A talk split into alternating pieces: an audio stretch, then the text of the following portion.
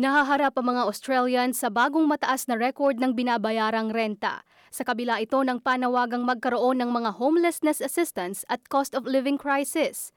Sa datos ng CoreLogic, nagbabayad ang mga renter ng median rent na $31,252 kada taon.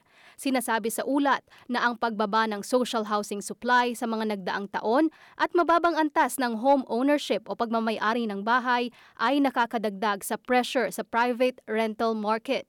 Ipinaliwanag ito ng Head of Residential Research ng CoreLogic na si Eliza Owen. There's many different reasons that we saw notable rent growth from late 2020. Uh, things like a reduction in average household size through the pandemic, partly driven by a reduction in rental share housing. We've seen a rapid increase in the Australian population from late 2022 as international borders reopened. Uh, and we did see investors kind of peel away from the market from mid 2022 to the start of 2023 uh, due to rising interest rates. Investment numbers have since recovered, which will help to ease supply, but there's still a lot of catch up to do relative to the rental demand levels we're seeing. Ayon pa sa report, umakyat na ang renta mula sa median price na $437 noong 2020 at naging $601 per week na nitong December 2023.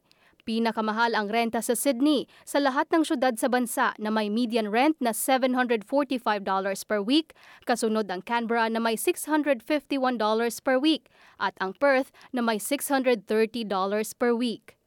Ayon sa Chief Executive ng Tenancy Union ng New South Wales na si Leo Patterson Ross, pinakamalaking gasto sa isang household ang renta. The rent is the biggest cost of living uh, that they have to, to face and they have to find uh, in their budgets. It's also the least forgiving. So, in a lot of other areas, you can cut down on your spending by eating a little bit less or, or changing uh, where you shop.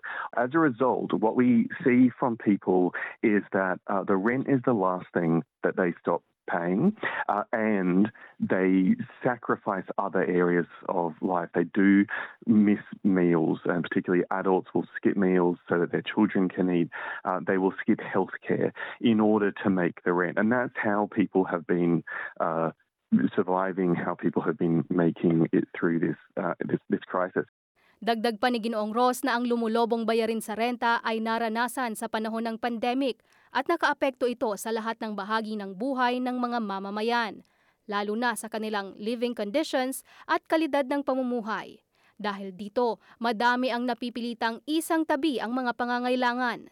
Because this is a problem that's emerged from decades of um, undersupply of social housing, loss in rates of home ownership, all of which has added longer term pressure to the private rental market. It's something that takes a long time to fix as well. The movement of people and the demand from changing household sizes is relatively quick, but to establish new properties takes a long time, especially right now because of the constraints that we're seeing in the construction sector. Samantala sa annual report ng Productivity Commission tungkol sa mga serbisyo ng gobyerno, napag-alaman na lumulobo ang umaalis sa homelessness support at natutulog sa kalye. Higit 57,000 na katao pa ang nangangailangan ng matutuluyan pero hindi sila mabigyan. Bago ang labor meeting na tatalakay sa cost of living package, nanawagan ang Homelessness Australia kay Prime Minister Anthony Albanese na suportahan ang mga taong hindi kayang bumili ng sariling bahay. Naglabas ang federal government ng $10 billion Housing Australia Future Fund at National Housing Accord noong Setyembre ng nakaraang taon para magbigay ng 40,000 social housing at murang paupahan. Sinabi ni Kate Colvin, Chief Executive ng Homelessness Australia, na wala pang sapat na pondo para mabigyan ang lahat ng nangangailangan. Homelessness Australia has estimated that it would cost $450 million to provide homelessness assistance to everyone who's currently being turned away or for the increased number of people needing help. Um, so, in the upcoming budget, we're hoping to see the federal government increase homelessness funding, but at the moment they've budgeted to decrease homelessness funding by 73 million.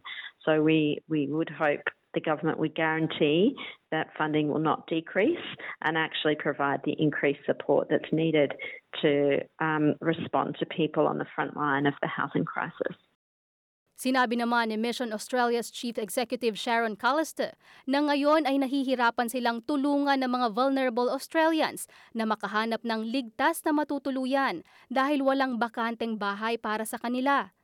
Nagbigay din siya ng ilang mungkahi sa pamahalaan para makatulong sa homelessness crisis. Firstly, a 50% increase in the Commonwealth Resistance, um, Commonwealth Rental Assistance Program, and also inco- increasing income support payments to $78 a day. Uh, and this would really help people in need out of poverty and reduce their risk of homelessness. In the longer term, we recommend the government focus in their National Housing and Homelessness Plan on prevention as well as crisis measures. And we're suggesting a $500 million homelessness prevention and transformation fund. We are also recommending the government adhere to the recommendations of a recent report that said uh, we require 1 million new social and affordable homes in the next two decades to adequately meet supply. At yan ang binuong ulat ni Amo Bello para sa SBS News na isinalin sa ating wika. Ako si Edenel Magtibay para sa SBS Filipino.